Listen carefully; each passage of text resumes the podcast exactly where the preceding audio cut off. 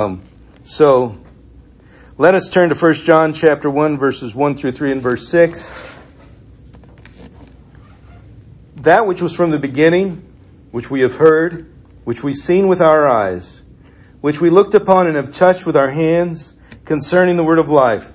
The life was made manifest and we've seen it and testified to it and proclaimed to you the eternal life which was with the Father and was made manifest to us, that that which we have seen and heard, we proclaim also to you, so that you may have fellowship with us.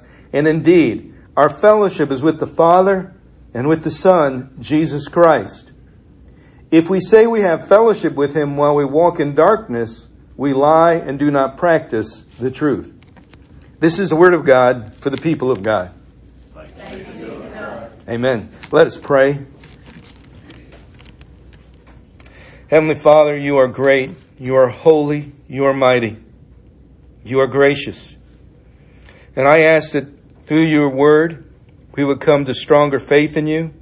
We would learn what you would have us to be about. That you would define us as you know us to be and grow us as you would have us to be. And I ask, Heavenly Father, that in that process of becoming, that you go with us, establish yourself among us, because you and you alone are Lord of your church, and you and you alone guide us. Heavenly Father, I ask right now that your Son Jesus Christ be head of this church in our lives, that your Holy Spirit be upon the breaking of the word together and the breaking of the bread, that we indeed would be a people gloriful, glorified and honorable unto you, Heavenly Father, and you would be lifted up and bless your holy name.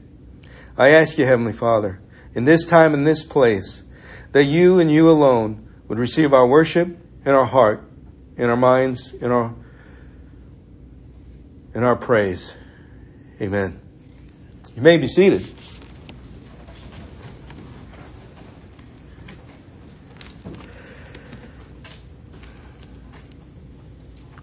In Genesis chapter 1, verse 1, it says, In the beginning, God.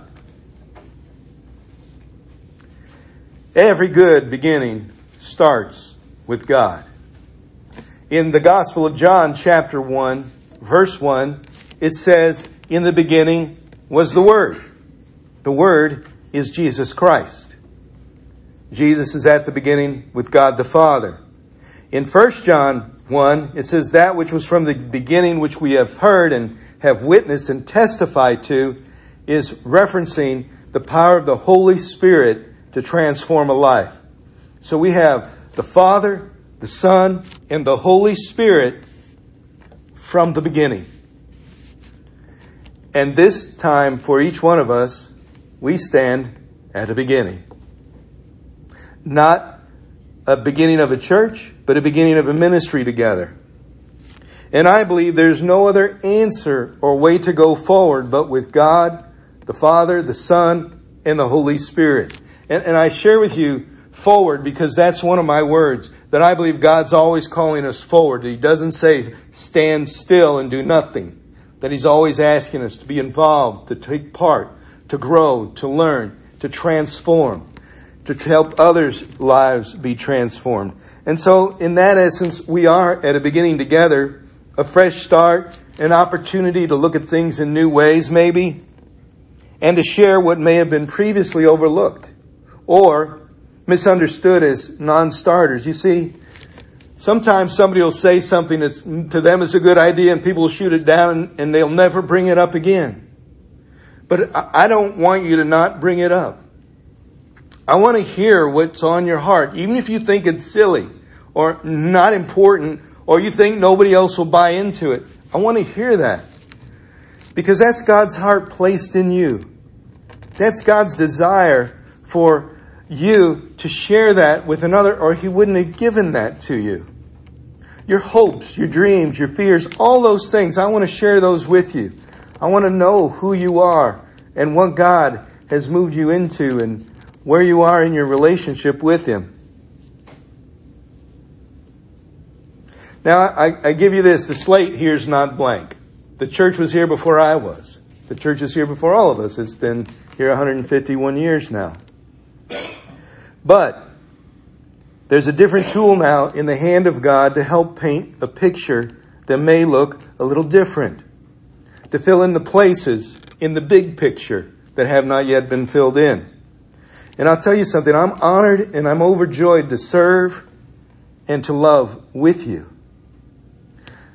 I believe that each person brings something to the table for the kingdom of God. I believe every person in creation has value and worth and can reach a life or bless a life or be a part of the kingdom of God without restriction. And so I want to encourage you to begin to think about it like that. That there is no small dream or too big of one. That God wants to give us hope and vision every single day. And if He's given you one and you've been afraid to share it, please don't be afraid to share that with me. And we'll see what God can do. Because sometimes the smallest ideas become the greatest things.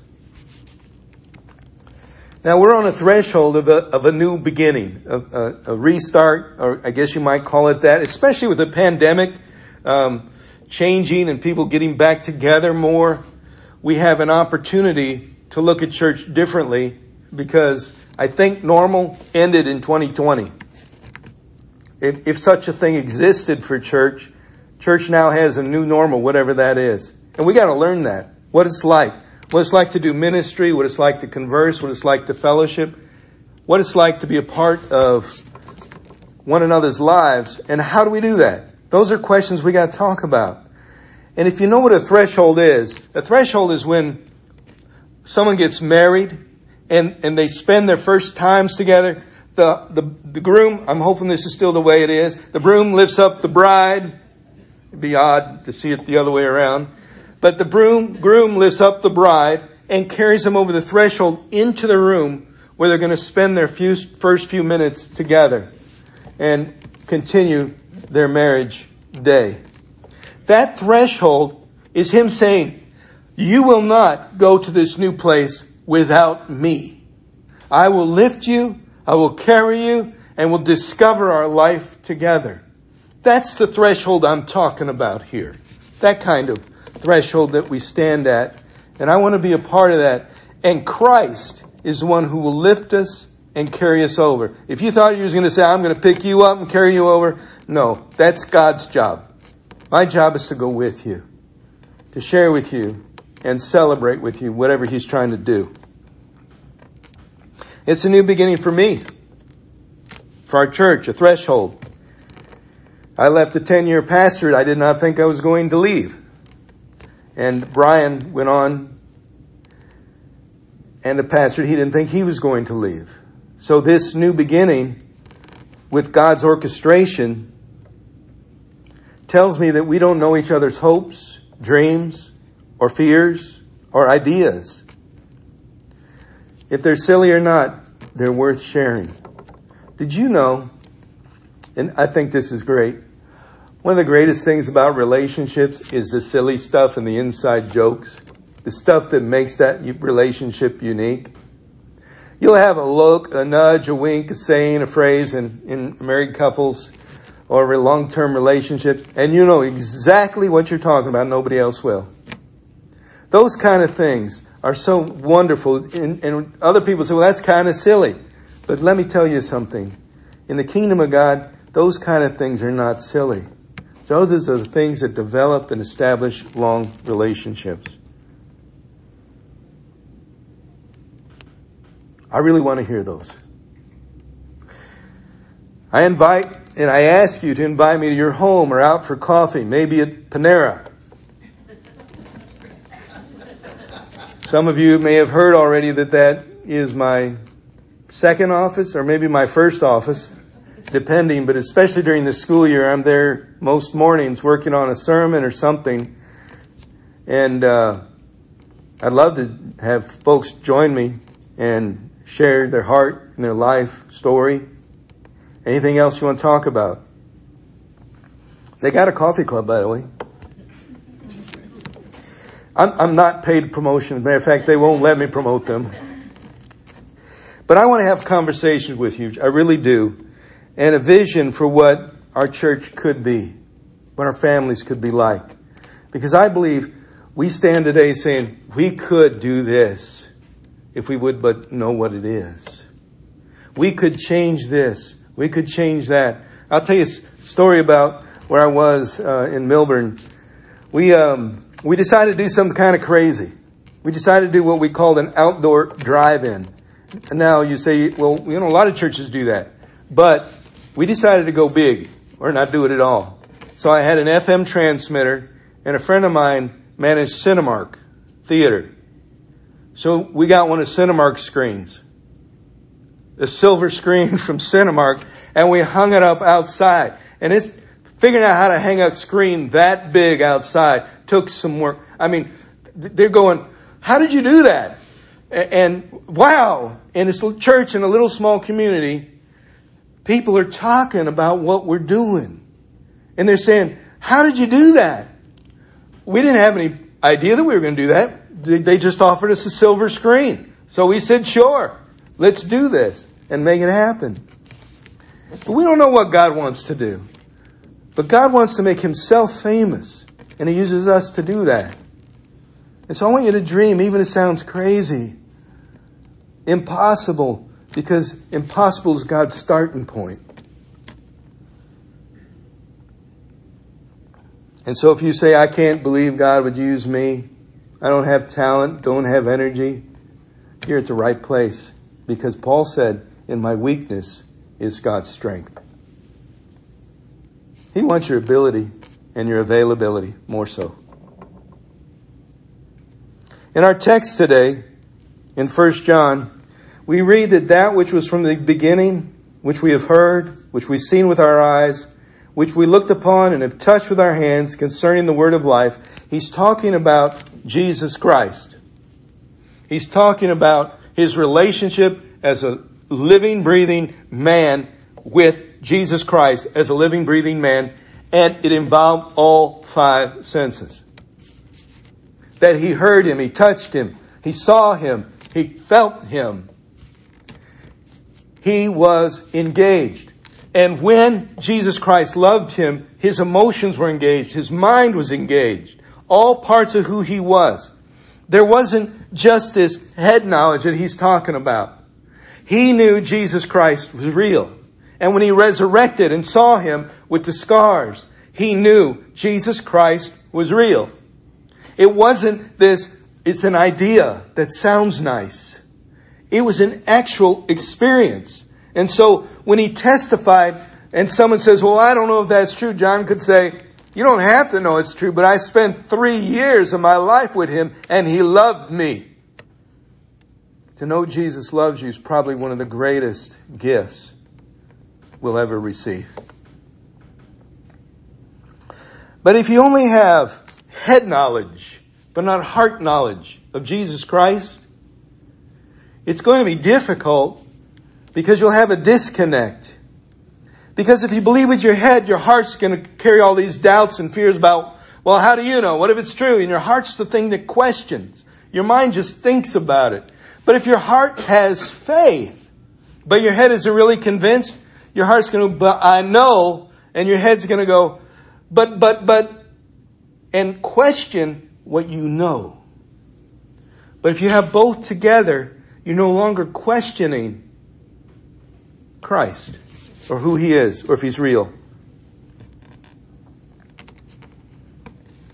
There are different parts of you that can disconnect. You can have your head or your heart, your emotional part, your convictions and your passions can all be separated. But oh, what a day it is when all those things come together and are in agreement, because all your life you say, this is who he is, and 100% of me knows it. This is what John's talking about. This is what he knows. And for a lot of us, to get that disconnect in one part of our life or another means we're still not way sure.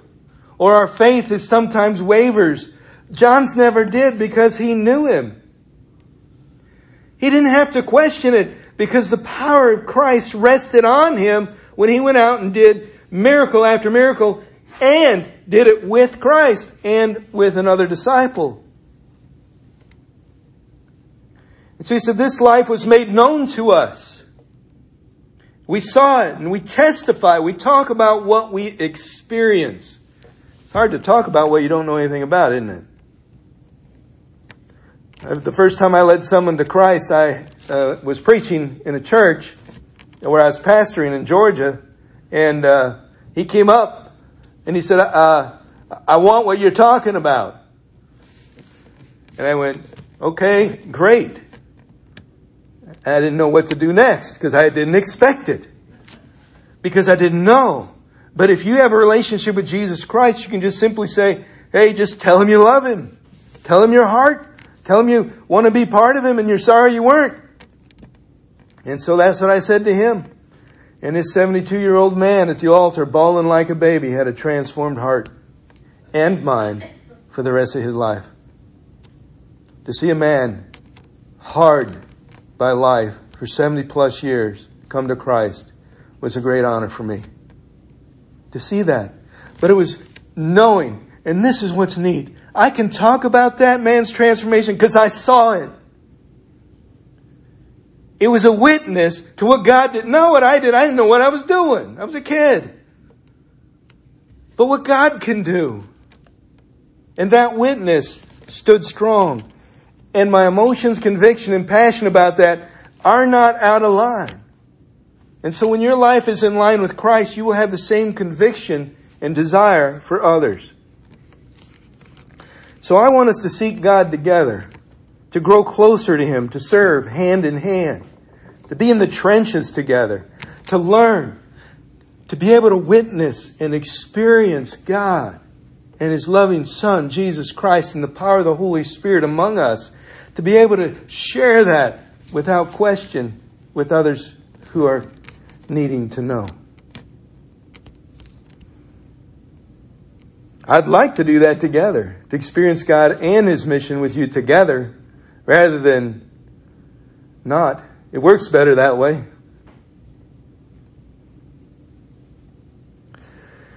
I think intentional growth and accountability go hand in hand. I work on me, you work on you, we go together to God. And I believe we need to have a few things in mind as we move forward together. We could make a difference in our world. I, at least I believe so if we do four things and do them well. And the first one is that we would hold each other accountable to keep focused on the big picture and the mission and vision. Whatever that might be. To learn it.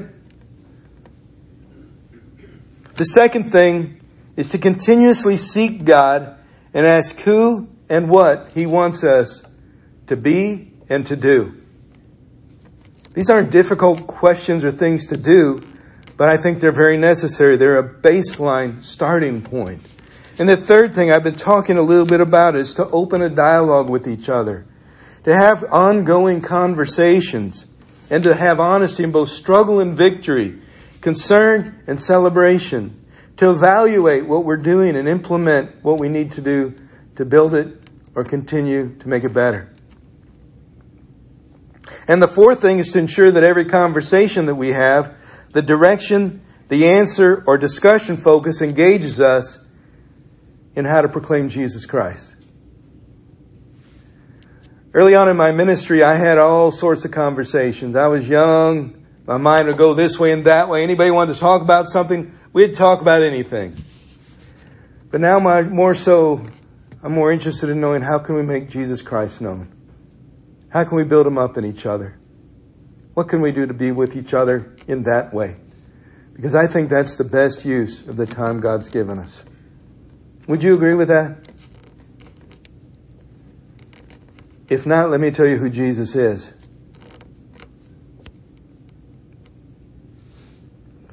So I have a question this morning. Something for you to chew on, think about, because I've been thinking about it ever since I knew I was coming here. And I have my answer to this question. But I'm going to tell you, I'm just one voice among many. So my answer to this question is not the ultimate answer. It's my answer. Your answer is your answer, and we need to share those. And this is the question.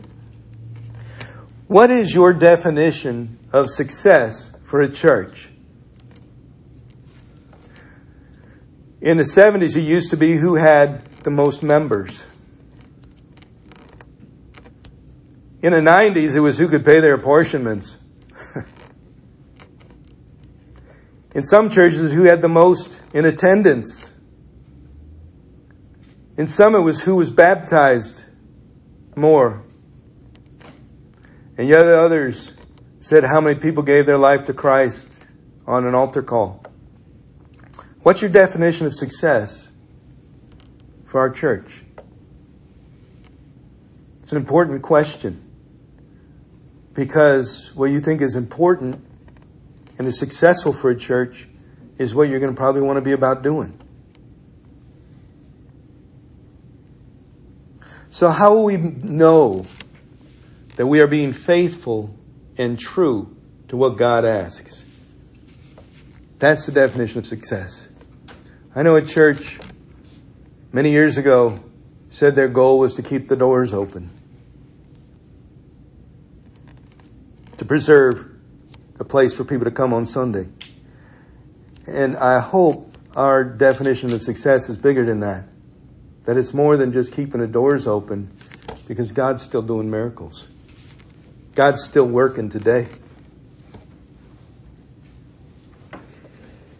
There'll be times when we see God work in great ways here. Miraculous ways. Amazing ways. God's like that. He knows how to lead His people. If you've never seen one and you see one, you'll know God's working and you gotta figure out what He's doing because He's right there because he's moving in your area. And we'll see sometimes where God has a miracle after a miracle, and it's the time is right to let God do his great work because that's what those things are for, to get people confidence to take bolder steps. And when those happen, that's what we do. The church I came from, we had a 92 year old man, went into the hospital, and I went to see him, and they said, we're unplugging him tonight. Just wanted you to know. But a year previously, I put out a call to the church and I said, what do you want God to do with your life? What is your great concern? And when he was 91, he wrote this on the form. He said, I believe God still wants me to do something with my life. And I want to know what it is. 91, still trying to figure out what God wants to do with his life. So I remembered that card as I went into that hospital room. I began to pray with him. And he couldn't hear me in an induced coma. They were ready to pull a feeding tube that night. And I prayed and I said, God, you told him you had more for his life and he hasn't done it yet. This would be a testimony of his life if you would do something here.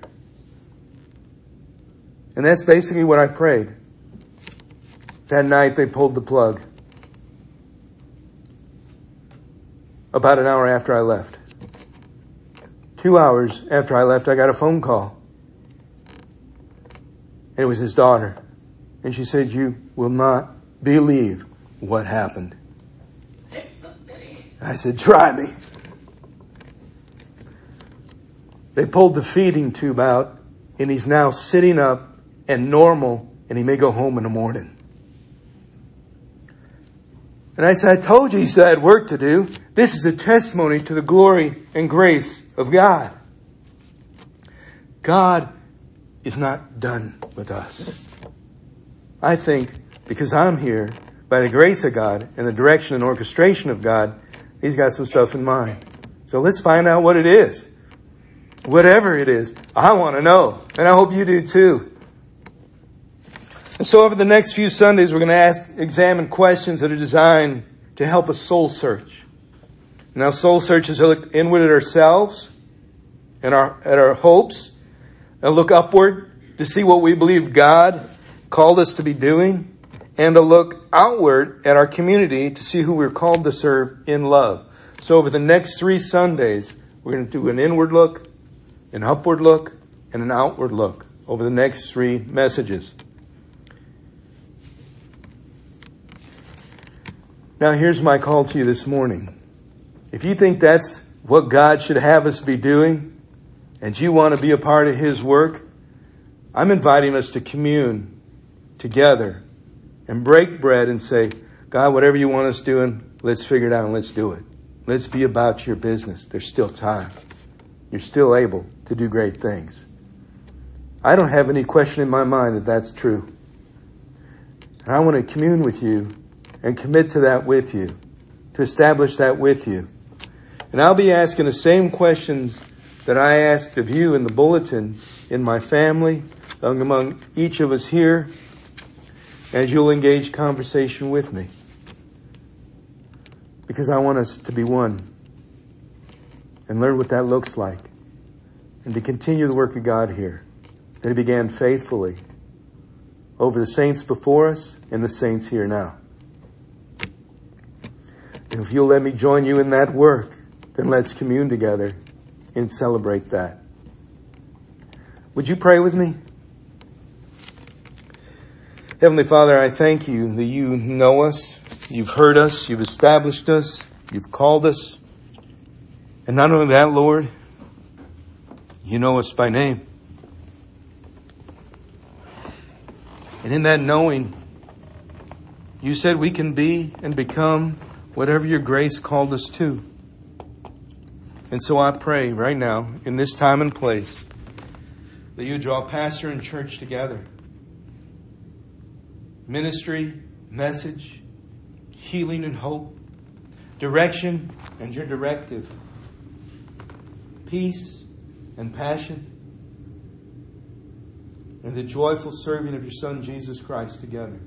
Heavenly Father, may this be the call of our heart as we come to pray and commune. And I pray this in your precious and holy name.